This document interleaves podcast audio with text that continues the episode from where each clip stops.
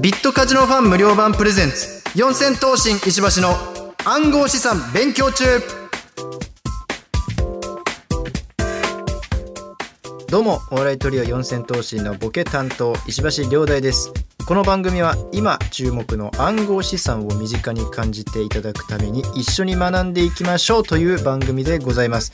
そして僕と一緒に番組を進めてくれるのはこの方。はい、フリーアナウンサーの坂本理沙です。今回もよろしくお願いします。お願いいたしますさあ、本編に行く前におなじみの、まあ、今回も石橋さんのこといろいろ知りたいということでですね、はい質問です。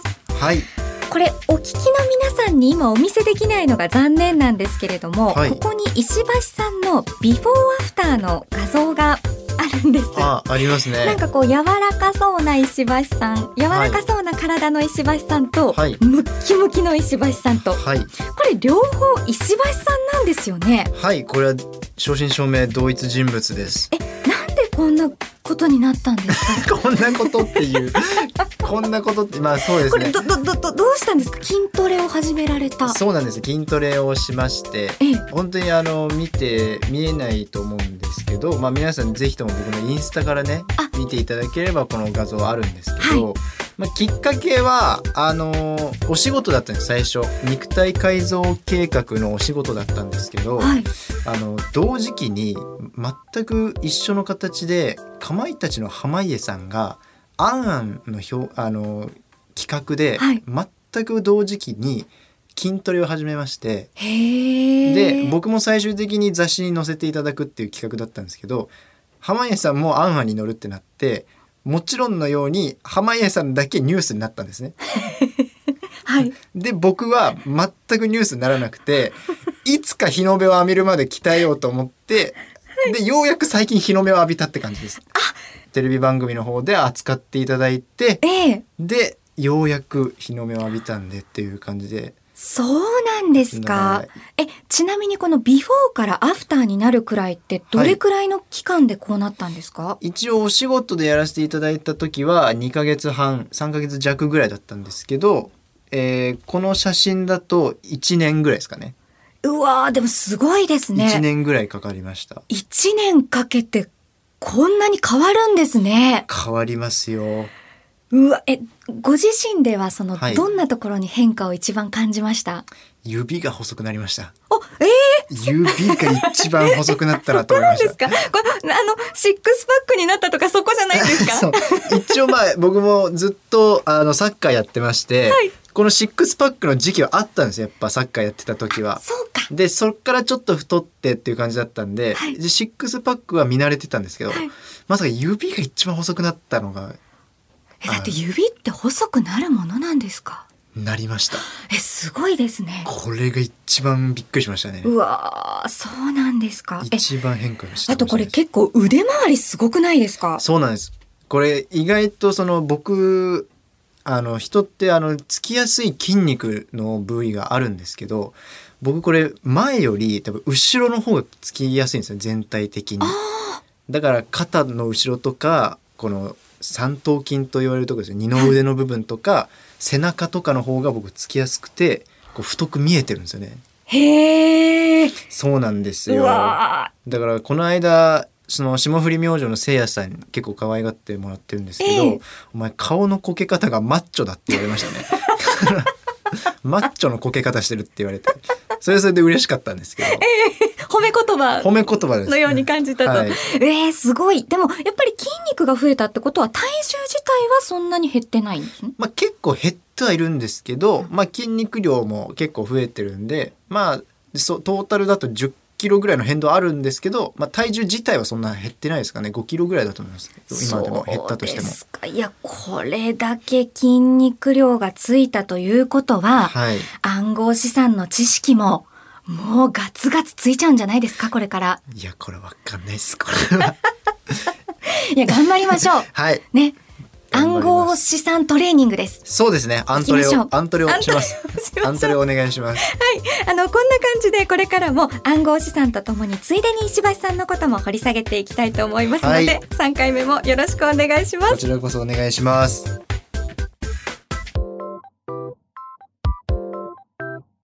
この番組はビットカジノファン無料版がお送りします。今日も一日頑張ったあなたお疲れ様でした。ご飯にする？お風呂にする？それともおよそ500種類のオンラインゲームが楽しめるビットカジノファン無料版にする？スマホやパソコンで完全無料で遊び放題。ビットカジノファン無料版。改めまして四千頭身の石橋亮大です。フリーアナウンサーの坂本理沙ですさて、この番組では今注目の暗号資産を身近に感じていただくために全部で12回にわたっていろいろ学んでいます。今回が3回目の配信になりますが、はい、石橋さん前回のことを覚えてますか？前回はあのビットコインのあのいろんなものに使えるよとか、はい、取引所とかの違いを販売所と販売所と取引所の違いとかを学ばせていただいたことは覚えてますよ。はい。お、バッチリじゃないですか。身についてます。身についてますね。アントレしてますから、やっぱり。トレしてますね。はい、改めて2回目のおさらいをしますと、はい、暗号資産は専門の取引所と販売所で交換することができます。はい。暗号資産でのトラブルを回避するためには、金融庁の認定を受けている取引所や販売所を選ぶことが大事です。うんお店によっては暗号資産でショッピングができるところも増えていて、スマートフォンアプリを使って支払いができるものもあります。うん、暗号資産によってできることとできないことがあります。といったように、はい、暗号資産というお家のドアの前まで来たという感じでしたけれども、はい、もう少し詳しく知りたいという方、前回の配信をもう一度聞いてみてください。はいさて、石橋さん、今回3回目の配信ですが、はい、ここまでのお話を聞いていて、何か気になったことありますか、うん、そうですね。やっぱ、その暗号資産って、言ったら実体のないマネー、デジタルマネーで。はい。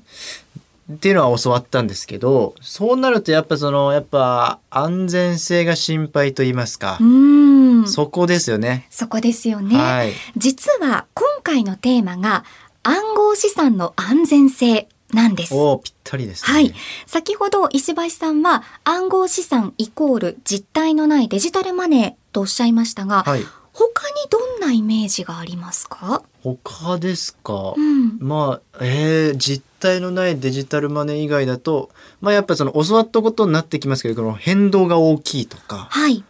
とかですかねやっぱりそこら辺になってきますね。うんうんうん、なるほど、まあ、石橋さんだけではなくてこの番組をお聞きの方の中にもまあ、実態がないと、うん、なんかなっていうイメージをお持ちの方もやっぱりいらっしゃると思うんですよね。ねやっぱり、うん、やっぱその暗号資産が流出したとか、うん、なんかその会社の人逮捕されましたよみたいなニュースばっかりを聞くからちょっと危険性あるんじゃないかとか思っちゃいますね。うん、はい、そこで今回もおなじみの暗号資産の専門家通称アンさんにアンさんです。暗号資産の安全性についてお聞きしました。お願いします。今回も私が代わってご紹介します。はい。安全性に関しては皆さんいろいろなイメージをお持ちだと思います。お金のように手で触れる実感がなく、すべてデータでの管理となると、やはり不安になるものだと思います。うん。さらに暗号資産ネムが流出したコインチェック事件やビットコインが消失したマウントゴックス社の事件は各メディアでも大きく扱われたので、まだ覚えている方も多く、そのイメージが残っているかもしれませんね。確かにこういったことっていうのは結構強く印象にそうですね。なんかそのまあいいところはあんま扱わず悪いところばっかり大きくね、うん、扱われるとやっぱその恐怖心っていうのは出てきますけどね。そうですよね、うん、今このアンさんに挙げていただいた事件なんですがどんな事件だったのかアンさんが解説してくださったのでご紹介します。ありがたい。まず暗号資産ネムが流出したコインチェック事件ですが、はい、これは2018年1月に起きた暗号資産のハッキング事件です。日本で暗号資産の取引所を運営するコインチェック社から暗号資産ネムがハッキングされ盗まれてしまいました。被害総額はおよそ580億円と言われ、被害に遭った人たちが東京渋谷にあるコインチェック本社に押しかけたため、連日大々的に放送されたほか、海外でも話題になりました。ちなみに金融庁はこの事件によってコインチェック社に対し業務改善命令を出してすぐにでも体制を見直すよう指導しました。いや580億円ってこれはびっくりな額ですよね。びっくりですね。とんでもない額、うん、まあ想像できない額ですもんね。本当ですね、うん、ちなみにこの事件の犯人なんですが、いくつかの説があるものの特定できていないそうです。えー、うん。ちなみに事件から2年後に盗難された暗号資産ネムを他の暗号資産と交換した男性2人が不正利用で逮捕されたそうなんですが、うん、事件の解決には至っていないそうなんです。えー、もうすごいすごいななんか頭がこの頭の良さをもっといい方向に使えばいいのにって毎回思っちゃうんですよね。本当ですよね。本当に悪いことはいけませんと。いや本当にそうです。えー、でも、ね、犯人分かってないんだ。やっぱデータ上のものだから。うわ難しい事件だな。ちょっとねまたそういったところもアンさんにも詳しくねまた機会があれば聞いてみたいと思いますが。はい続いてもう一つの事件についてもアンさんが解説してくださったのでご紹介します。お願いします。ビットコインが消失したマウントゴックス社の事件は、先ほどのコインチェック事件の4年前、うん、2014年2月に発生しました。うん、外部からのハッキングにより、マウントゴックス社の暗号資産ビットコインが流出しました。うん、この会社は2013年にはビットコインの取引量の70%を扱うほどビットコインの大きな取引所でしたが、うん、その1年後にビットコインの流出が発覚しました。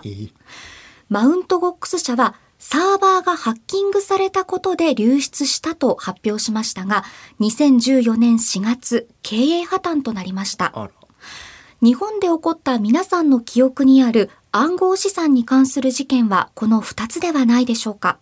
そしてこのニュースをきっかけに暗号資産は危なそう怖いというイメージを持ったのではないでしょうか、とアンさんお話しされてるんですね、はいはいはい、はい、うん、確かにまあそういうイメージはどうしてもついてしまいますよね。そうですね。で、うん、これがあった4年後にさっきのねまた大きい事件みたいのがあるとよりそういうイメージ持っちゃうね。立て続けにあるとっていうところありますよね。はいうん、調べたところ被害額は当時の市場価格でおよそ470億円だそうです。えー、そして12万7千人もの顧客の皆さんが被害を受けたそうなんですよ。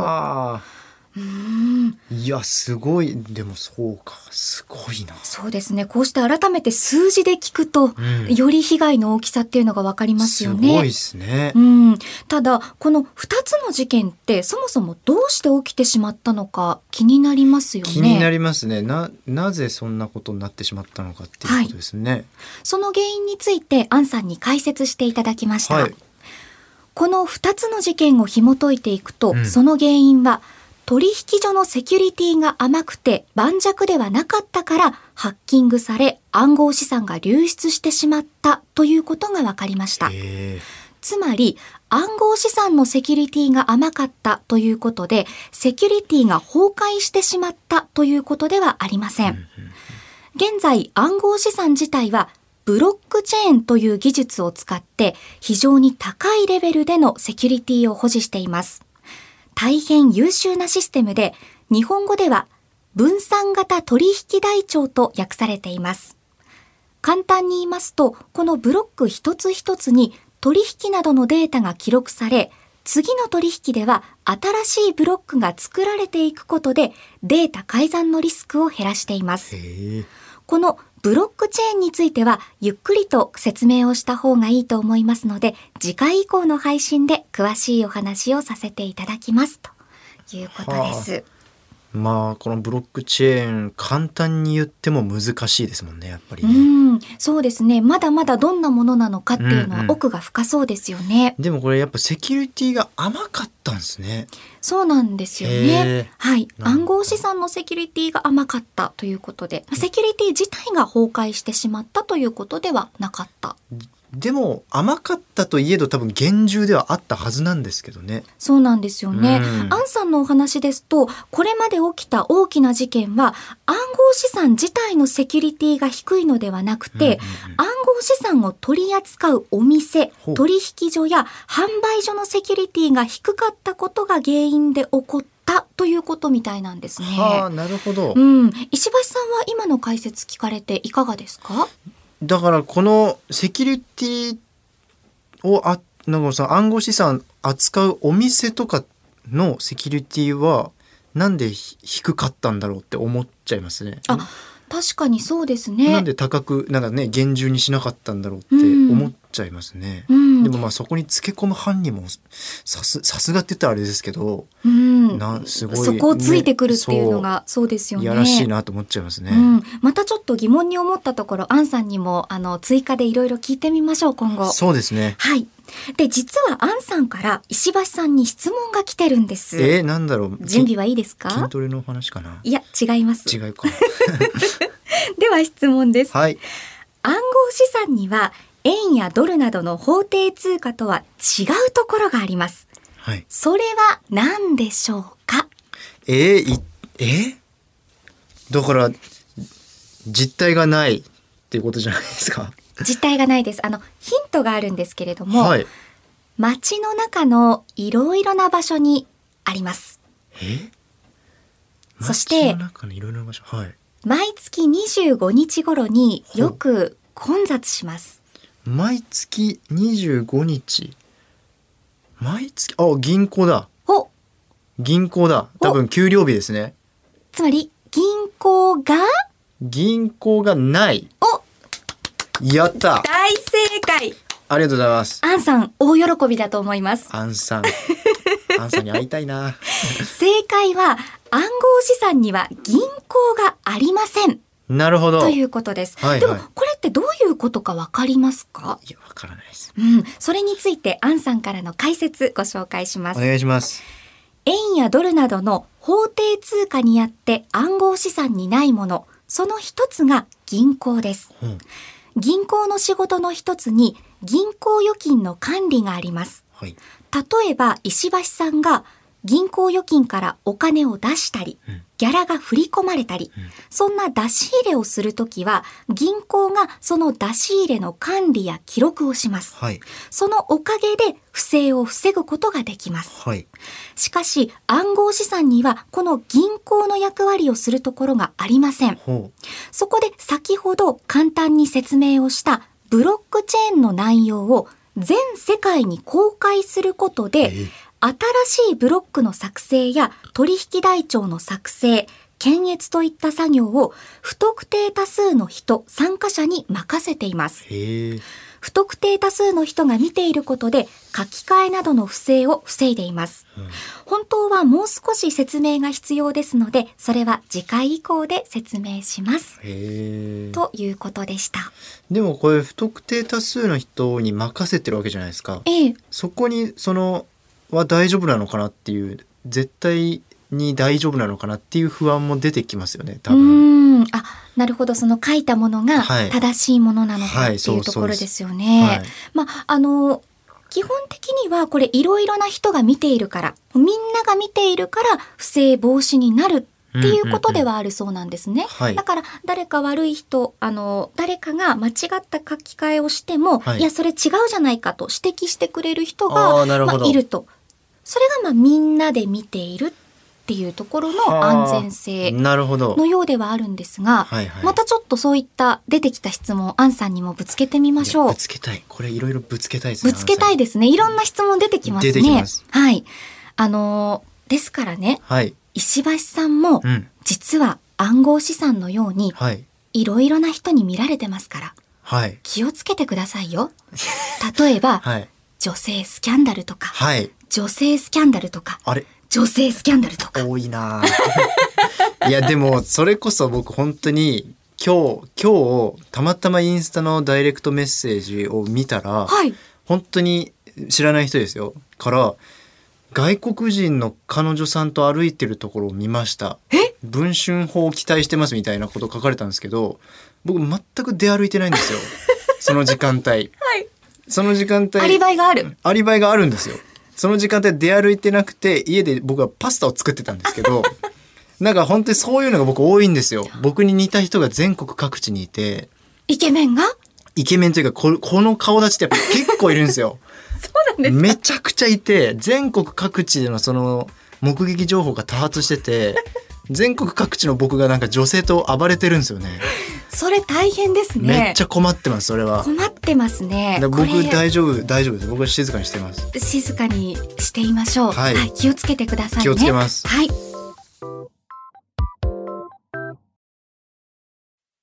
私は世紀の大発見をしてしまった。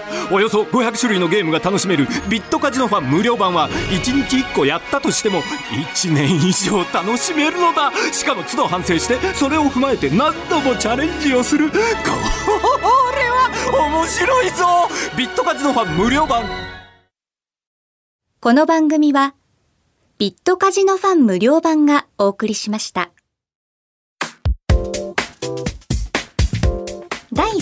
3回の配信となりました。ビットカジノファン無料版プレゼンツ四千頭身石橋の暗号資産勉強中ですが石橋さん3回目の今回はいかがでしたか？だからその事件の規模の大きさにびっくりしましたねやっぱり。そうですよね、うん、だからそこからまた石橋さん自身もご自身もいろんなこう疑問もね出てきたりしましたもんね。はい。そこもまたちょっと今後アンさんにもいろいろ聞きながら学んでいきましょう。電話つなぎたいぐらい。アンさんねお忙しいですからね。ね、ちょっとまたいつか。はい、はい、では最後に今回の簡単なまとめをしますと暗号資産の流出でいろいろな事件が起きましたがその原因は取引所や販売所のセキュリティが甘かったことによります。